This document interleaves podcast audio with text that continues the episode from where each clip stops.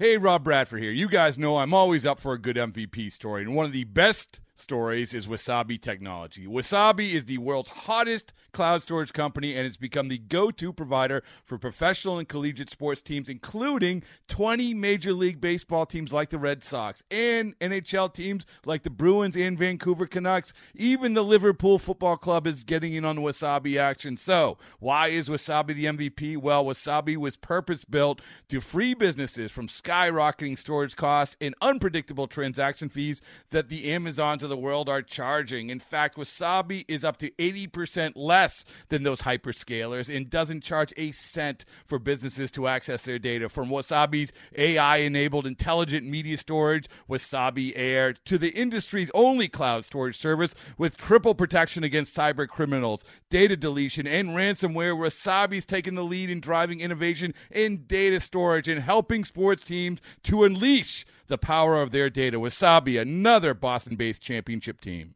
The Mets and the Rangers on Tuesday night. Chris Flexen making his Citi Field debut. He would get some immediate offensive support from Michael Conforto.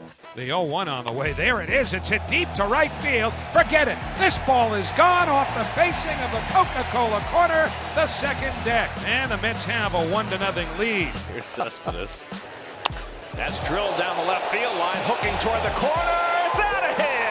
Yoenis Cespedes adds a home run. His 12th of the year, and it's 2 0 New York. 2 1 pitch hit in the air deep to left. Down the line. This baby's gone. Third home run of the game already for the Mets. And for Travis d'Arnaud, it is his first home run this season here at Citi Field. And the Mets have a 4 0 lead over the Rangers here in the second inning. 5 4 New York, two out in the ninth, one and two to Robinson. Just looking for the final out. Ramos sets now the pitch. Swinging a bouncing ball to first. Flores fields it behind the bag, steps on first, put it in the books. On the strength of three early home runs, courtesy of Michael Conforto, Yoenis Cespedes, and Travis d'Arnaud, the Mets built a 4 0 lead after two and then held on for a 5 4 win, giving Chris Flexen his first big league victory. Here is Mets skipper Terry Collins. Terry, what were you able to see Flexen do tonight that he struggled with his first two starts? Well, I think you saw a better slider tonight than he's had. Used his changeup a little bit more effectively tonight, um, and I really think after the third inning, he just he kind of settled in the next two innings. He really got comfortable and, and threw threw his fastballs with a little bit better command than he's had. I mean, you looked up tonight again, and I think in the fourth inning, you know, he had as many strikes as he had balls, and after that, he kind of threw more strikes and, and he you know pitched much better. d'Arnaud, since the All Star breaks, hitting around 300, the home run tonight. Are you seeing anything more consistent with his at bats? Well, you know, we, again, Travis is just like a lot of guys. You know, when he's when he's seeing it and swinging good, he's you know he, he's hot. He gets hot and he can and he can stay hot for a while. And right now he's swinging pretty good. And I think the fact that you know we're giving him some rest, we're not playing him three or four in a row, that it's helped also. Jerry on the right. Terry, obviously this season hasn't gone like you guys would have liked, but you still get a charge out of seeing nights like tonight for Flexen, first win, gets his first hit too. Yeah, I mean, you know, Jerry, he's he's one of those guys that's the future here. And so, you know, one, once in a while, you got to have some patience and you got to bite the bullet and give him a little chance to get a get a sense of what it takes to pitch in the big leagues, as we've done with others in the past. Um, you know, certainly it hasn't gone like we want, but you know, it's nice to see in the clubhouse tonight and Harv, and you know, you know, you've got a couple other guys that are coming that are, that are getting better. But it was a good win for Chris. Uh, you know, he's he's got a, a, good arm and he's got good stuff. Uh, and again, I think you know it, this this kind of thing may get him going to where he see a lot lot better stuff in, in the next few outings.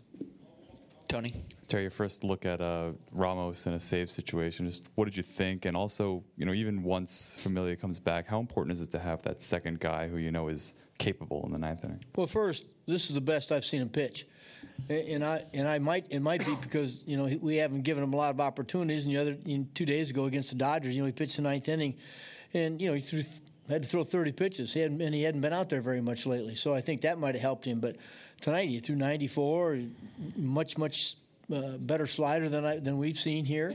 So, and again, maybe it's just the fact that it was a safe situation that he hasn't he hasn't had many of them lately. So, uh, but it was I, I, thought he threw the ball great tonight, and, and, hopefully you're right. When we get Familia back, you've got to have another piece down there. You've got to. We, you know, we were very, very lucky a few years ago. We had with, with Addison and, and Tyler Clippard, guys who've saved games in the past, um, besides Jeurys. And, and when we get him back, you're going to need somebody else down there. Terry, how do you see Amed Rosario's progress so far this season? Well, you know, he's, he's, he's very young, he's very aggressive. He's played absolutely brilliant defensively. He's, he's exactly what everybody said he was. He's got great range. He's got a good arm. He's got an accurate arm. Not only good, he's got an accurate arm. Um, you know, at the plate, he's a little anxious right now. He's kind of, you know, swinging a lot of pitches that you know he'll learn to he'll learn to back off some of them. But you know, again, he, the reputation when he, he, came up here is that he was aggressive at the plate.